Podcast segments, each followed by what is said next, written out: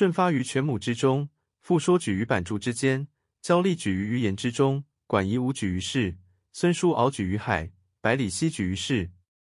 故天将降大任于斯人也，必先苦其心志，劳其筋骨，饿其体肤，空乏其身，行拂乱其所为，所以动心忍性，曾益其所不能。